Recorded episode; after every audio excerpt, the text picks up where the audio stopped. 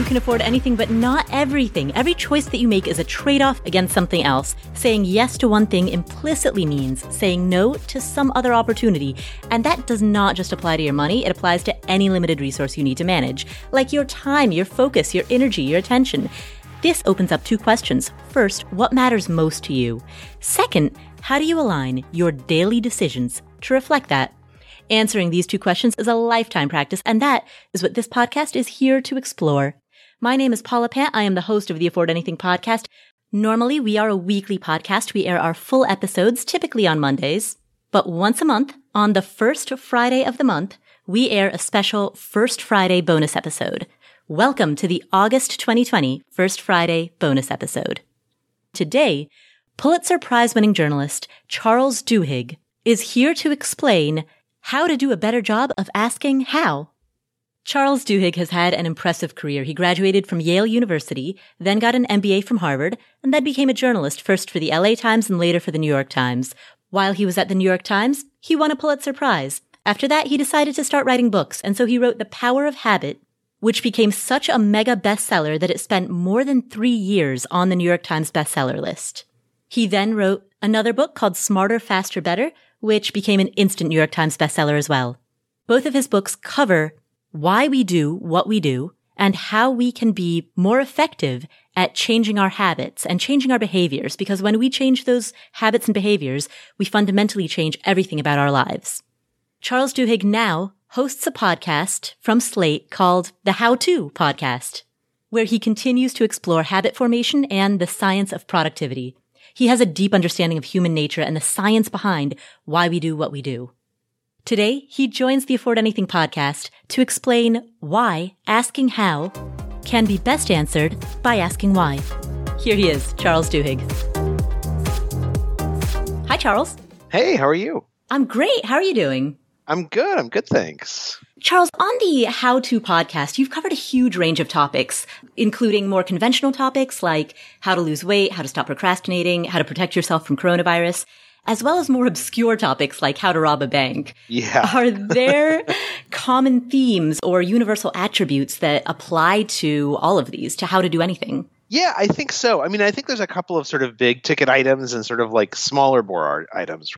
I think on the top level, one of the things that comes across again and again, and and for folks who aren't familiar with the show, what happens is that we're basically like a an advice show by an investigative journalist. So each week we have a listener who's written in with a question, and we have them on the show to describe to us what they're struggling with, and then we find an expert, the expert, to help them solve their problem, and we have a conversation with both of those people in order to figure out how to do whatever the the listener is hoping to do a lot of people who contact and reach out to us are scared that they can't accomplish what they most want to accomplish, whether that be losing a lot of weight or getting a new job or finding a job that makes them happy or being able to keep their kids off screens.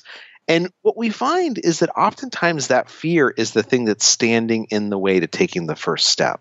The truth of the matter is that we know so much about human behavior now, particularly in the last 20 years. We've been living through this revolution and understanding human psychology and human behavior and how change occurs we know that we can change almost any behavior. We can improve almost any behavior. We can make almost anything happen.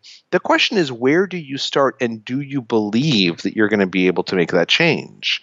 And that's where the experts come in. And not only do they give sort of practical tips about how to attack this problem, but more importantly, it's just nice to have someone say, look, you can actually do this, right? Like thousands of people have done this. It, you know, something as hard as like losing weight. There are literally 10,000 people in the world today, 10,000 Americans today who will start losing weight today and will lose 30 or 40 or 50 pounds and keep it off for the rest of their lives.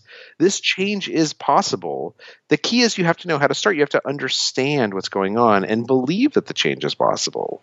And then, in a more practical sense, what's interesting to me is that we do sometimes see these comments coming up again and again and again uh, from the experts, and two in particular that that I didn't anticipate would come up as frequently as they do is number one, sleep more. Like this comes up again and again and again that people who have the best emotional regulation, the people who can marshal their own self discipline and willpower and own intelligence best are the people who are preparing themselves by sleeping well, because that means that your body's and your mind is ready to do that.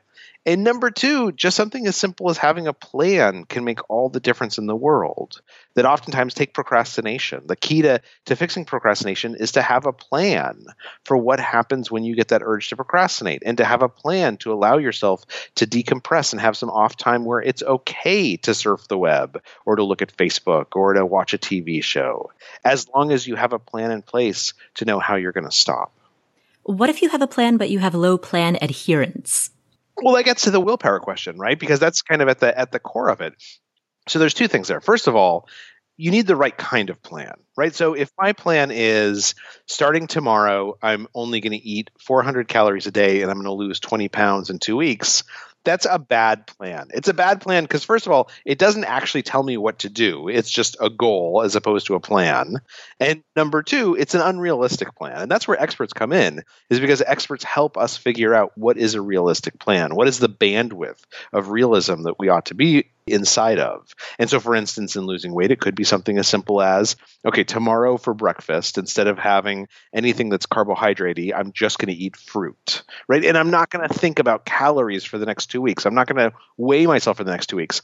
I'm just going to eat fruit in the mornings to convince myself that I can actually change my diet. Or if I want to take up an exercise routine, we know that the way to change habits is that you just do one small thing. It's called the science of small wins. And so that's that's key is to have a plan that's actually a workable plan as opposed to just a goal or an aspiration. But number 2, you also have to set yourself up so that your willpower allows you to do that plan. And willpower is like a muscle. That's why sleep is so important, is because the more that we build up that that willpower muscle by giving ourselves rest, by removing ourselves from easy temptations, the more willpower we have to devote to making that plan become real. And then finally, what we know from the science of habit formation, because I wrote this book called The Power of Habit about the science behind how habits function within our minds, is that you need to give yourself a reward when you do something good because your brain learns to associate that reward with that behavior and a cue and to make it easier and easier and easier. So if you, let's say your goal is, I want to start running a mile a day well, for the first week, what you should do is you should just put on your running clothes and walk around the block. And when you get back from walking around the block, you should give yourself a reward, like a nice long shower, or like a check mark on your calendar to show that you did what you said you were going to do today. Eventually, what you'll find is you start walking around the block and you're like, gosh, a block is so easy to do. I think I'm going to go two blocks this time. And then two weeks later, suddenly you're running a mile every single morning. Hmm. The Power of Habit was an excellent book, by the way. I've, I've read it at least two or three times, and now every time I look at a chocolate chip cookie, I think of you. Oh, thanks. I appreciate it. How have your ideas on habits and productivity evolved since you wrote that book and since you wrote Smarter, Faster, Better? I don't know that they've evolved that much. I think that those books kind of capture my core beliefs and basically what we know from the science of habit formation and the science of what creates deep productivity. But I think that like one of the things that I've been really impressed by is that just being exposed to the right ideas can actually change people's behavior. So I've probably received, I don't know, in fact, let me look at my email account. I've received since I wrote The Power of Habit, I've received 23,921 emails from readers. And the reason I know that is because I respond to every single email. So I've got this like, folder where they're all located. And the thing that those emails have really impressed on me is that oftentimes people want to change, and simply being exposed to the right idea helps them figure out how to make that change become real. Some of the the letters are these heartbreaking letters from like someone who says like you know i had a drinking problem for 11 years and then i read the power of habit and i i figured out how to stop drinking and there's actually a chapter in there that talks about sort of the science behind alcoholics anonymous Look, somebody who's been drinking for 11 years, reading a book does not actually make them stop drinking. The thing that makes them stop drinking is them, is them taking their willpower and their mind and applying it to this question and this problem. But oftentimes we need a spark, we need an idea to help us organize our actions and our beliefs and our mind. And we know the power of these ideas throughout history, right? I mean, this nation, the American nation, is based on the power of an idea that we ought to have a democracy, and people went and they laid down their lives for that throughout history. I mean, we're seeing with Black Lives Matter right now the power of an idea. Ideas are really, really important, and I've been I've been convinced at how powerful ideas can be when you give the right idea to someone who's ready to hear it, it can change their entire life. It can change how they behave. And ultimately, if we change how we behave, we change who we are. And that's hmm. really powerful. First, quick follow up question to the 23,000 emails.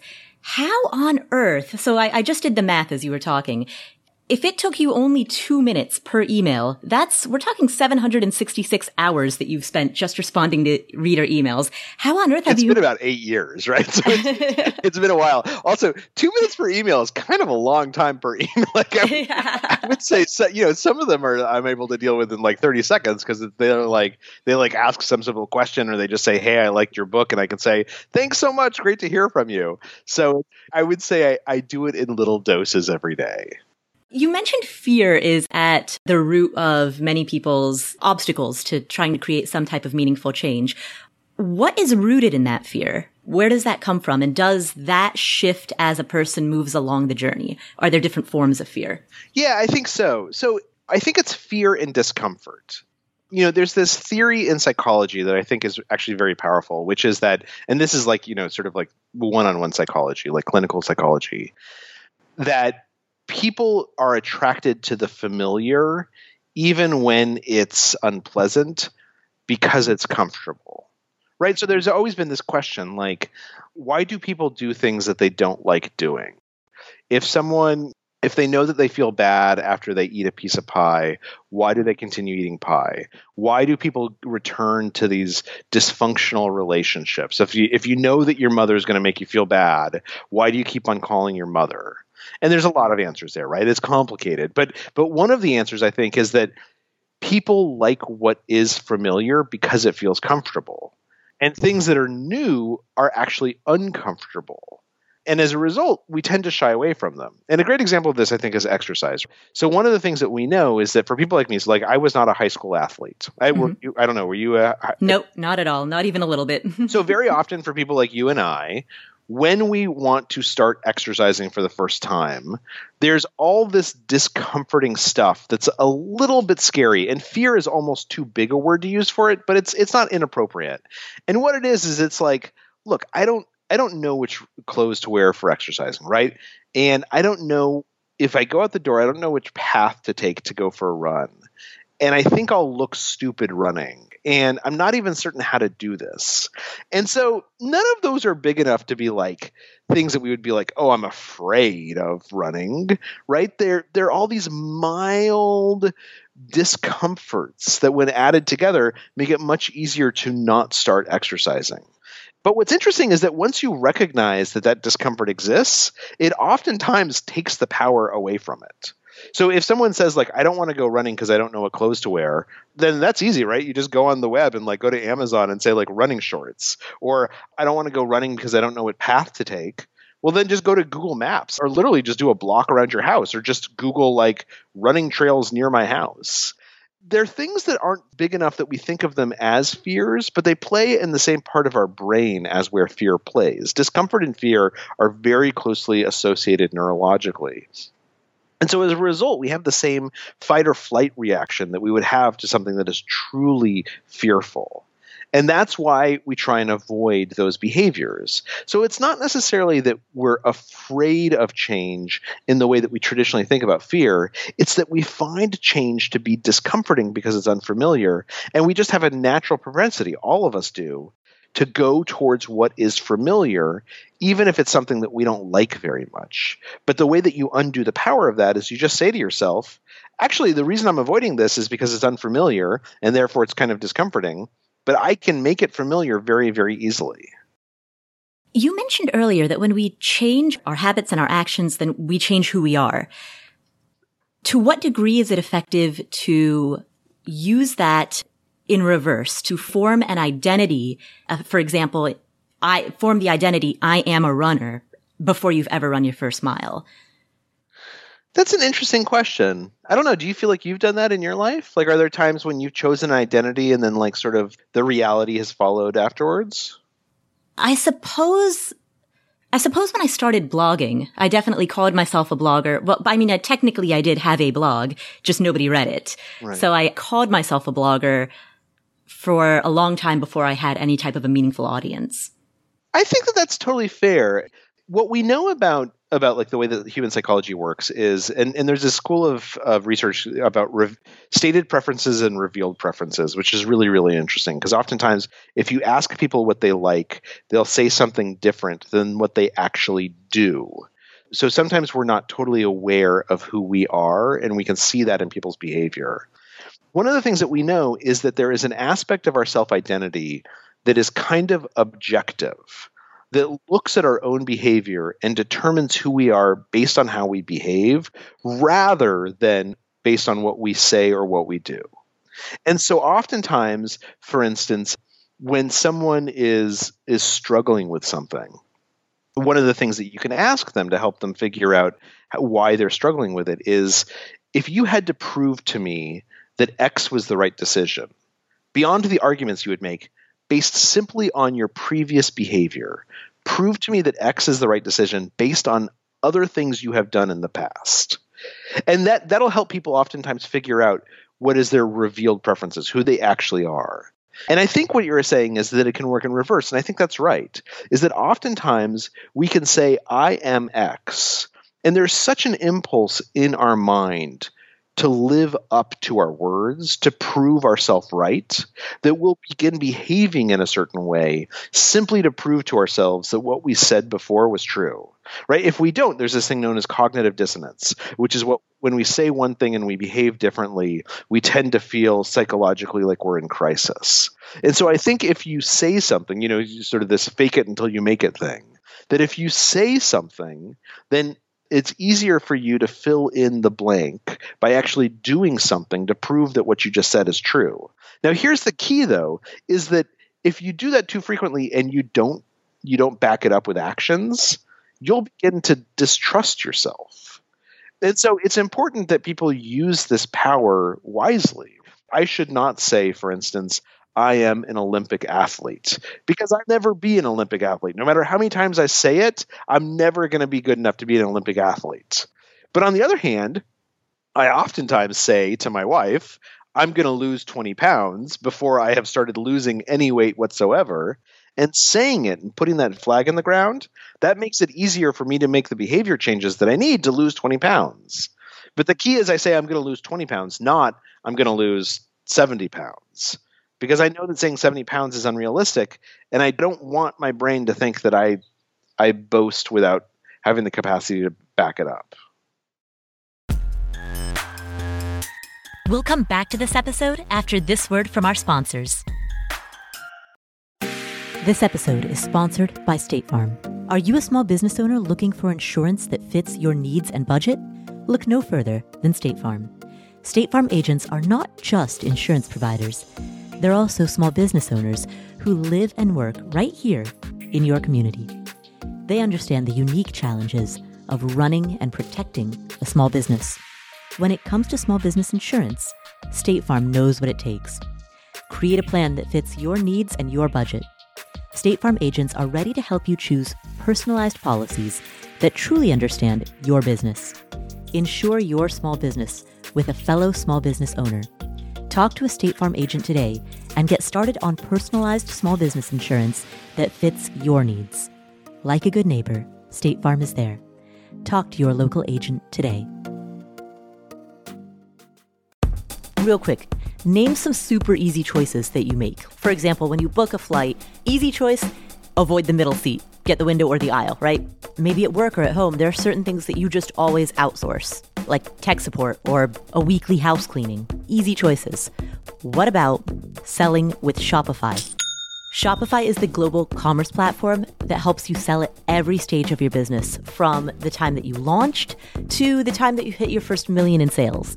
And so, whatever you're selling, whether it's tools for real estate investors, or accounting workbooks, or scented soap, or outdoor outfits, whatever it is, Shopify helps you sell everywhere.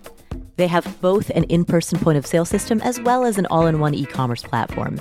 And it's the internet's best converting checkout, 36% better on average compared to other leading commerce platforms.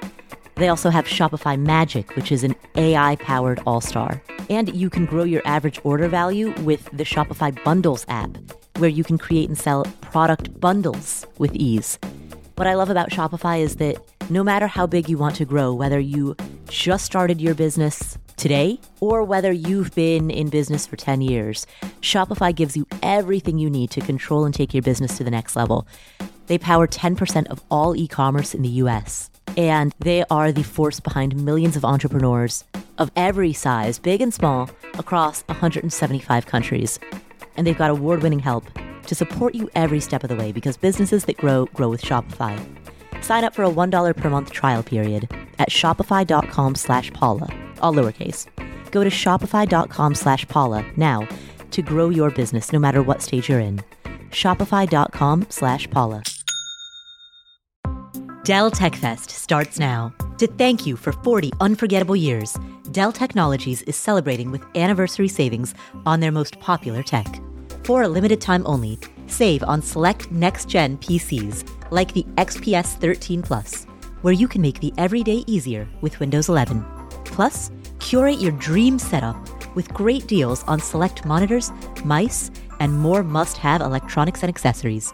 When you shop online at dell.com/deals, you'll have access to leading-edge technology and free shipping on everything. Again, that's dell.com/deals.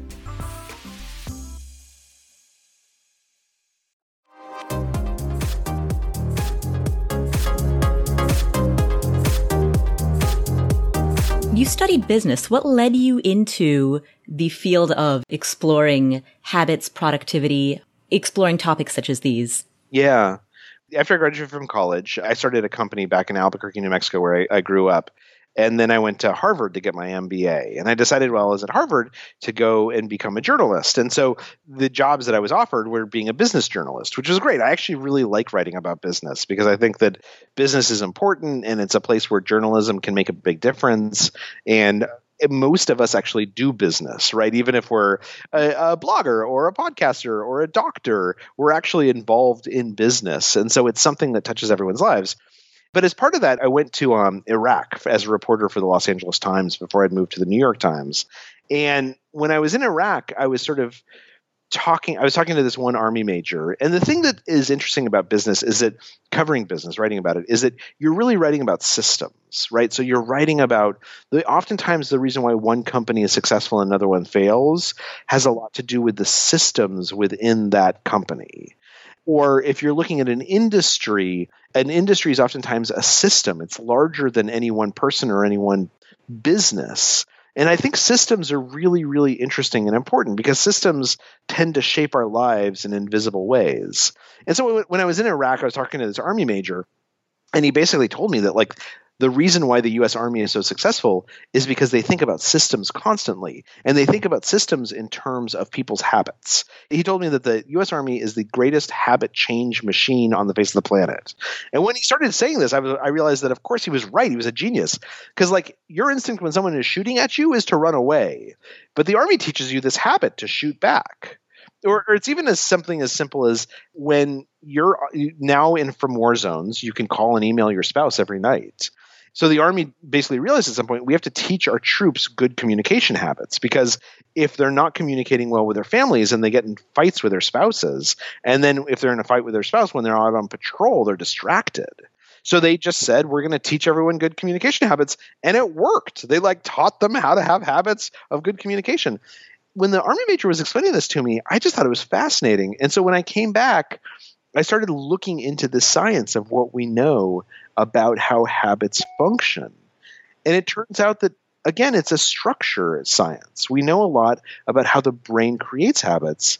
And it wasn't that different from the reporting I was doing about business, because at the root, it's all about the same thing. It's all about these structures that surround us in our lives that we oftentimes don't see or inside our brains that have a huge impact on how we behave. Right. I've heard you describe business as a way of thinking.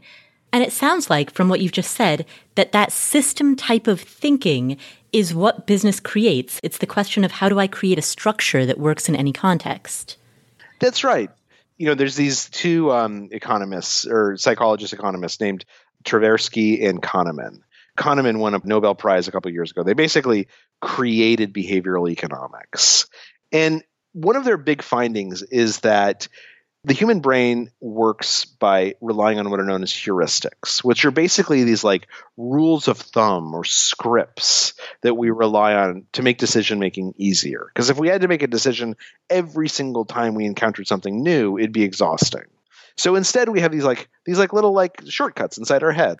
If someone smiles at me, I assume that they're friendly and I smile back. That's a heuristic. If I if I've eaten 3 tarts before and I enjoyed them, then this other tart in front of me, even though it might look different and come from a different baker, it's probably something I'm going to like. And when you think about it, what these heuristics are is they are these structures, these systems that allow us to make our way through the world without having to think hard about every single question. And it turns out these heuristics don't just exist in my brain and your brain, these heuristics exist in society too. The America as a society has basically said, we believe that justice is more important than many other things, including, for instance, security and safety. So you could definitely increase security and safety by locking up a bunch of people indiscriminately, but we believe that justice is more important. And that's a heuristic we rely on. And so we say, look, if the police go around or the government goes around arresting people without any good reason, that's not something that we're going to get behind. These systems, these heuristics, these structures around us, they imprint how we behave and who we are in ways that we oftentimes don't even recognize at the time. And it's really, really interesting, first of all, to point out the structures that exist, the systems that exist, and second of all, to to question them because sometimes sometimes they've just become habits that we shouldn't be relying on anymore. As you describe these mental shortcuts, it sounds to me like a blend of decisions that have been made, such as I've decided that tarts taste delicious, and therefore that mental model forms. But uh, with the justice example, that sounds more like a value or an ideal. So to, to what extent do heuristics combine the world of philosophies, values, ideals with the world of decision making, behavior, cognitive shortcuts? Oh, all the time. Mm-hmm. So like this idea that like justice is a good thing. I mean, first of all, we know that that's not universal, right? In many other countries, they've made different decisions and they've said safety and security is more important than justice. So we will make it easier to arrest people and lock them up. And, and citizens support that. When we say that justice is a value and an ideal, I mean, that's true, right? It is in, in a way that uh, this tart is good isn't.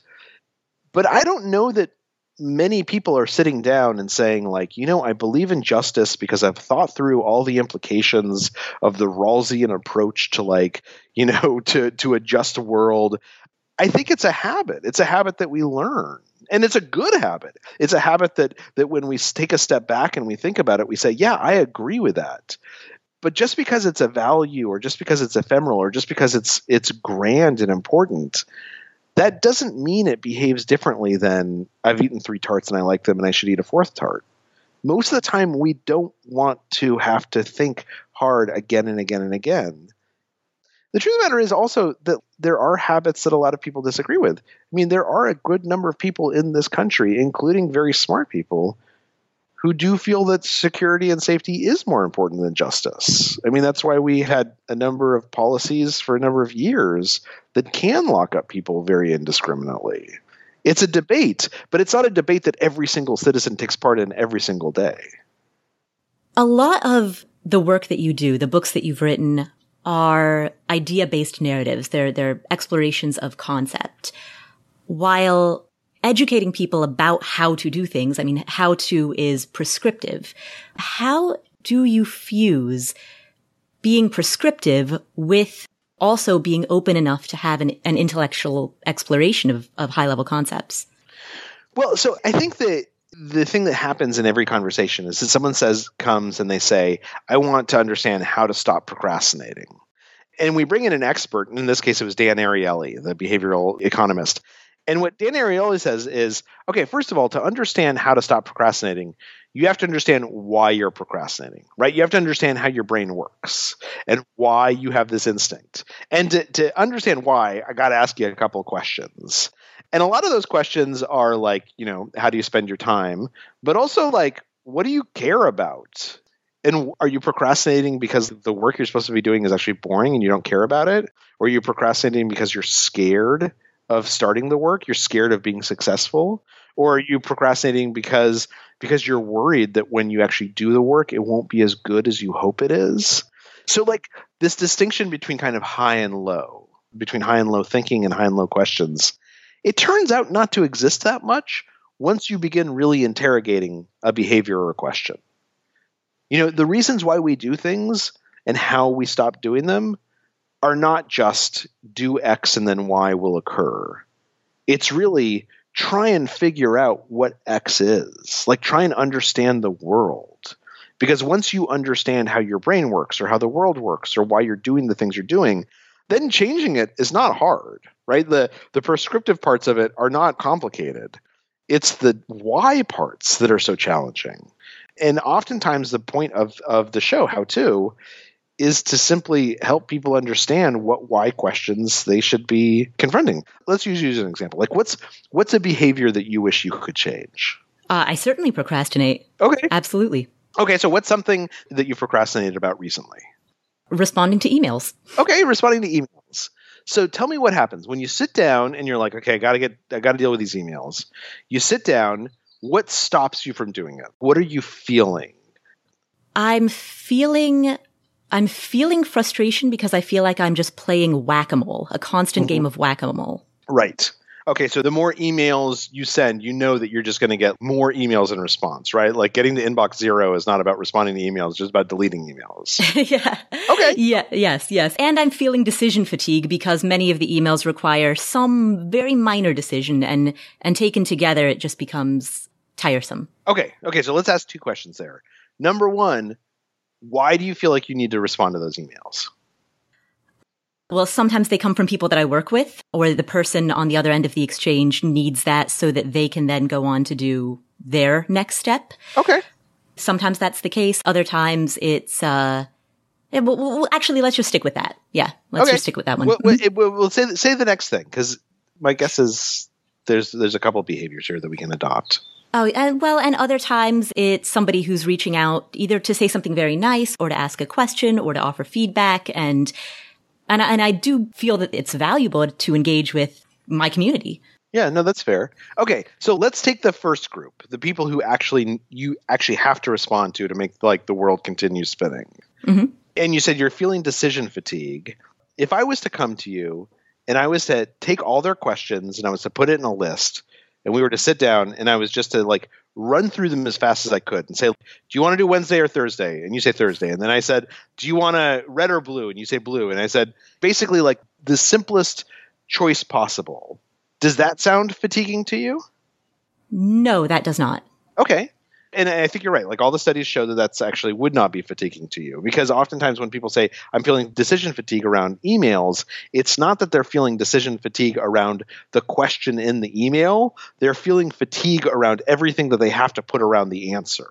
Mm, so they have to say yes. like, "Hey Jim, Thanks so much for your question. It's a great question. The answer is blue. Look forward to seeing you next Thursday. Thanks so much. Exactly. it's actually not decision fatigue, it's emotional management fatigue. You are fatigued managing the emotions of the people that you're corresponding with. So, the way to handle this is just make the decision and send that as simply as possible. And in fact, like I do this, everyone I work with knows this that if they ask me a question, my reply email will just have the answer. It will not have any other pleasantries. And in fact, I used to have a signature that said, if you received a brusque email from me, it is because I am trying to manage a lot of emails. Please don't take it personally. And that's why you commented that two minutes per email sounds like a lot. yeah, yeah, right. Because like someone says, hey, do you have an answer to X? And I say, yes, here's the link. I'm not doing a lot of emotional management of people. And so this is a good example because the question you asked sort of seemed prosaic, right? Like, how do I deal with email? But the answer is actually like deeper and more interesting, which is you think you have decision fatigue, but you don't. What you have is an emotional management fatigue. And so now that you know that you have emotional management fatigue, is there a way to make that easier? Now, the other thing you can do, honestly, is most of the things that you do for emotional management are the same from person to person. You can also create like a, a email form that does all of that. That says, "Hey, thanks so much for your email. It's a really good question. Here's my answer." And then you just fill in the blank. Thank you so much for reaching out. Right? The same thing with the readers who who reach out to you. So one of the reasons I'm able to deal with all these emails is because a lot of what I send is stuff where I just hit one button and it's all re- and it populates the email with 90% of the text I want to write and then I just fill in the other 10%. And you know, I worried that readers would dislike that that it would seem robotic or formulaic to them. But they don't. Oftentimes what they want is they just want to know that they've been heard. And so literally an email that says, "Hey, thanks so much. It's so great hearing from you. I really appreciate it. Please let me know your other thoughts, Charles." That is satisfying whether it comes from me typing it or whether it comes from me hitting a button because I've already typed it once and it automatically appears. Right. And I, I, have tried that in the past with canned responses, but then that hasn't worked for me in the past only because it, it felt like each canned response needed to be modified just enough that I ended up unautomating the system. So I guess then the next question becomes a calling them canned responses sort of like betrays. Little, oh, that's what Gmail calls them. Uh, right. Okay. Right. Or whatever. I mean, like, so if you have thirty of those, is it really a canned response? And if you ask yourself, why do I feel like I need to modify this? Which part of this is actually important? Is there a way to figure out which parts of those are meaningful to you and to the recipient that actually, once you identify that, can make things easier? The question is really a why question. Like we think of all these things as how questions. And the name of my show is How To with Charles Duhigg, right? Because we want to solve people's problems in a very how to practical sense. But what you realize is that most how to questions, they really are why questions. And once you answer the why, the how to is really straightforward and simple to figure out why are readers reaching out to you? What do they actually want to get from you? Why do you feel bad sending these canned responses? Is there something that you can do to make a canned response not a canned response, but actually a piece of who you are? Is there a way to to identify that actually each email only needs like half a sentence, so it's much easier for you to write that half a sentence instead of writing the whole the whole email afresh? When you figure out why that's when all of a sudden the how becomes pretty easy to unfold. Mm. And it seems looping back to the first question that I asked at the start of this conversation about universal threads that link all of these, this diaspora of how to topics together. It seems that, that that is a big piece of it. In order to answer how, you need to answer why. Yeah. Yeah. That if you start with why, like oftentimes everything unfolds. And it's not just my show that that's true of, it's also true of my writing. You know, how do you change a habit? I can synopsize that in two pages. But the reason it's a 200 page book is because the whys are the really interesting, important parts. Why does this habit exist in your life? Why does your brain behave the way that it does? Once you understand those things, then the how, the how is easy. What is the next habit that you yourself are going to change or would like to change? Oh, that's a good question. So I just moved to California literally like last week. Congratulations. Thanks. Thanks. And I've been living in New York for 16 years. So it's a pretty big change. So I think that the big habit that I'm trying to change is to to figure out how to incorporate kind of um, it, the, actually i love surfing so how to incorporate surfing into my life in a way that does not devastate my productivity and my schedule. and then basically just kind of how to live how to live in California because it's a very different place than New York. And so I think the habits we want to build is like how do we how do we make the most of this opportunity as a family so that we take advantage of it. Oh, excellent. Well, I look forward to a follow up interview at some point in the future yeah, when we find the answers to those questions. Me too. Thank you for spending this time with us. Where can the listeners find you if they want to hear more about you? Sure, absolutely. If they just Google um, Charles Duhigg, I'll come up, or I'm on Twitter at C Duhigg. Or if they want to subscribe to the podcast, which I would love to invite them to not only subscribe, but to send me their questions that they need problem solving. If they just look anywhere they listen to podcasts to How To with Charles Duhigg, and if they want to send me their questions about things that we can help them solve, our email address is howto at slate.com. Excellent. Well, thank you so much. Thank you. We'll come back to the show in just a second, but first, when it comes to financial advice, you've got to trust the source. It's why you listen to this podcast. When I'm looking to upgrade my wallet, I turn to NerdWallet. Their expert team of nerds dives into the details to help you find smarter financial products. Before NerdWallet, I didn't know how to optimize what was in my wallet, so I didn't know how to optimize how to use travel rewards to pay for vacations.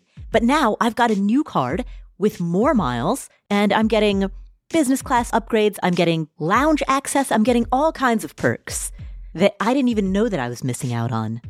What could future you do with more travel rewards? A hotel upgrade, lounge access, wherever you go next. Make it happen with a smarter travel credit card. Don't wait to make smart financial decisions.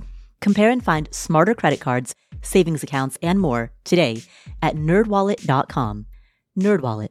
Finance smarter. As with all cards, credit is subject to lender approval, and terms of each credit card issuer apply.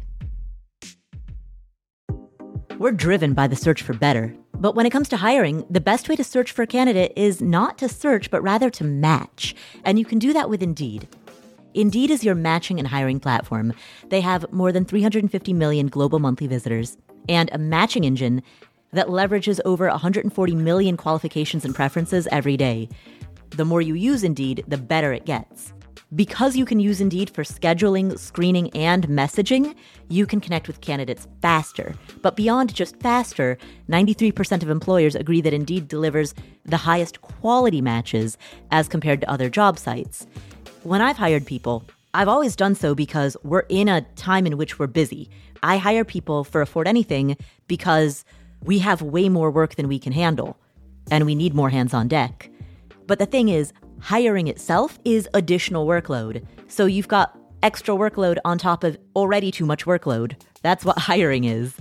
Indeed makes the whole process go a lot smoother. So join more than 3.5 million businesses around the world that use Indeed to hire great talent fast. And listeners of this show will get a $75 sponsored job credit to get your jobs more visibility at Indeed.com slash Paula. Just go to Indeed.com slash Paula right now and support our show by saying you heard about Indeed on this podcast. Indeed.com slash Paula. Terms and conditions apply. Need to hire? You need Indeed.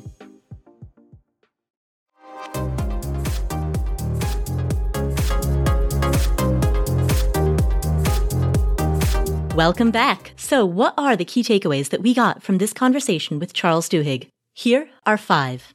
Number one, create a solid, realistic plan and sleep more.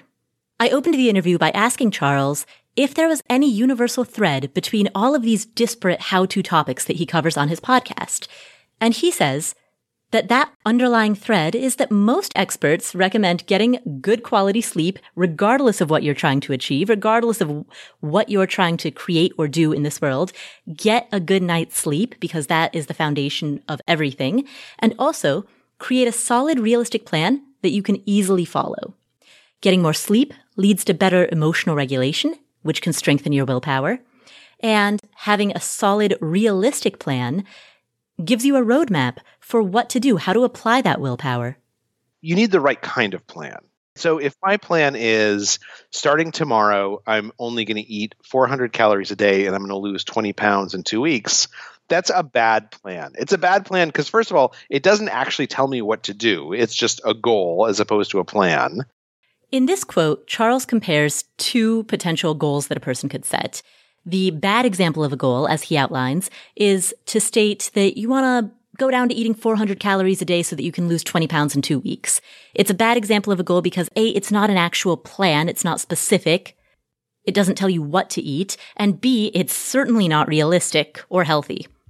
So that's a bad example of a plan. But a good example, he goes on to say, is to set a plan of only eating fruit in the morning. Let's say that currently in the morning you eat Pop Tarts and sugary cereals. And so starting tomorrow for the next two weeks, you're going to swap that out with just fresh fruit.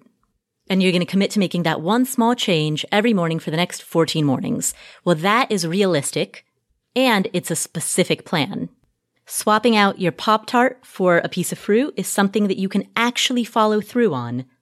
And ultimately, making a decision like that and doing it often enough that it becomes a habit will, over the long term, lead to your goal of shedding some body weight.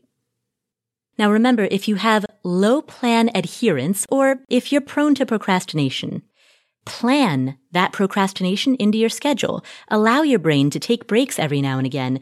Plan for what those breaks will be. Will you give yourself 30 minutes to scroll the internet mindlessly? Will you give yourself 30 minutes, better yet, to get up from your desk and go take a walk, go be outdoors, get some fresh air, get some movement?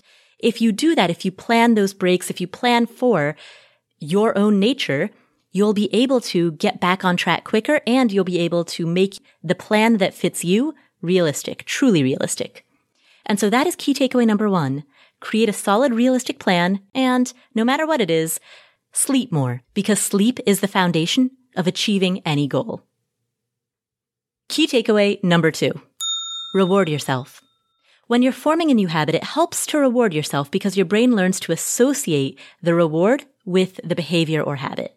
It's not always enough to have a cue that triggers the desired behavior. Sometimes we need to follow that up with something that rewards ourselves. Let's say your goal is I want to start running a mile a day.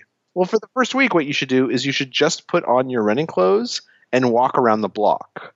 And when you get back from walking around the block, you should give yourself a reward, like a nice long shower, like a check mark on your calendar to show that you did what you said you were going to do today. Now, here's one important thing to remember. Gretchen Rubin, who is also a New York Times bestselling author and who was our guest in episode 40 of the Afford Anything podcast, talked about the notion of rewards, but she issued a more nuanced recommendation.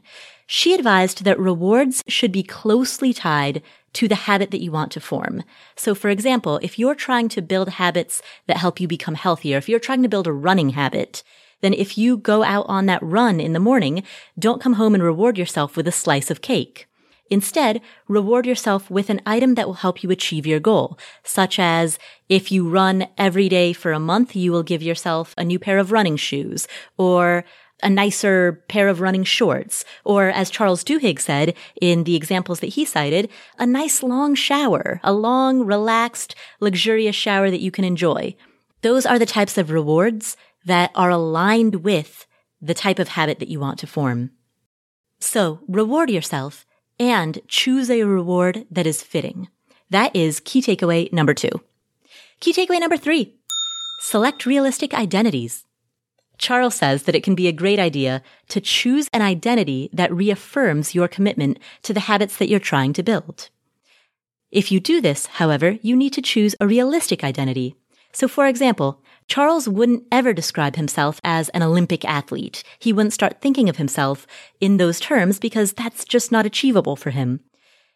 If you start to identify with an unrealistic alter ego or an unrealistic identity, and then you fail to live up to your words or to that image that you've created, that might send a message to your brain that you're untrustworthy or that you're incapable.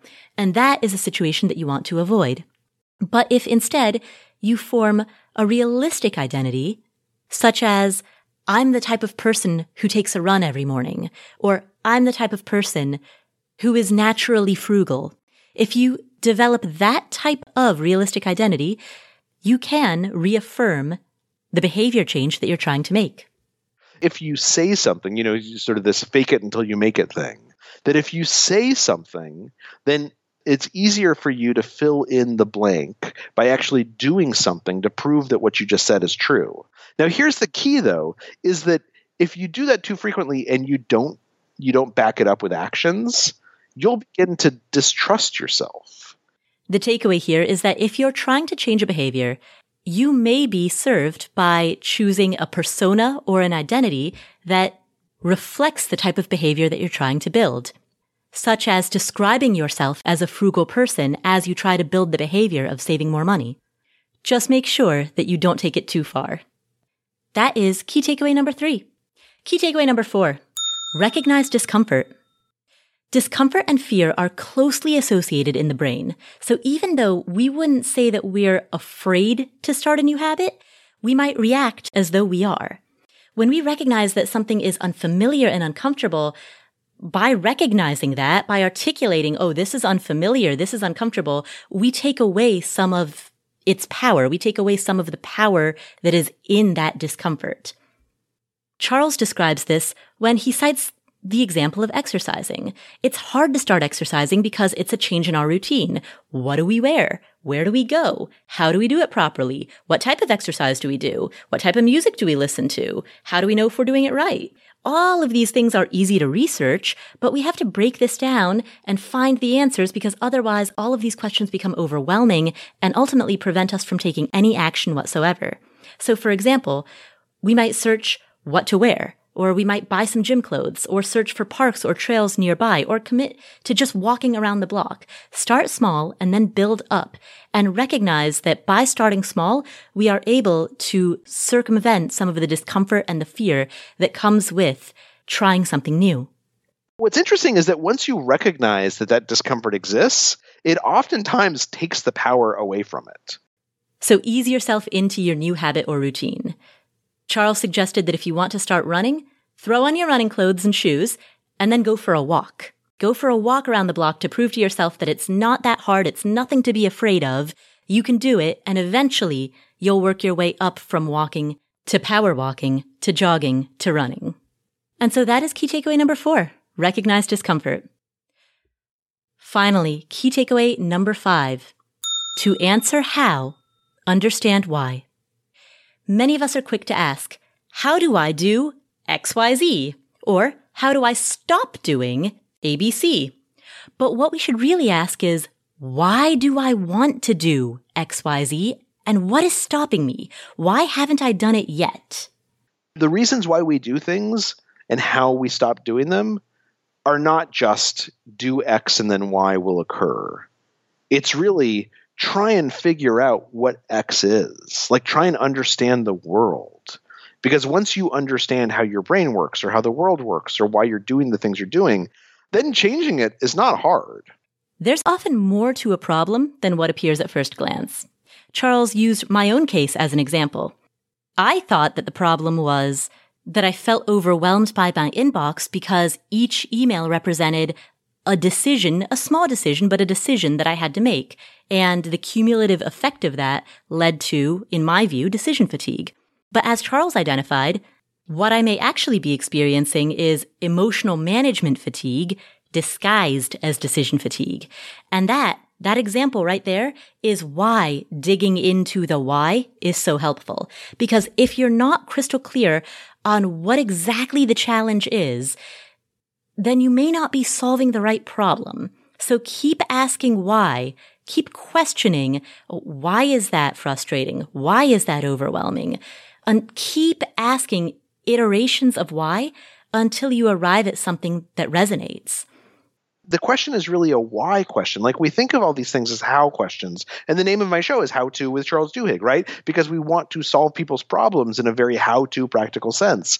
But what you realize is that most how to questions, they really are why questions. And once you answer the why, the how to is really straightforward and simple to figure out.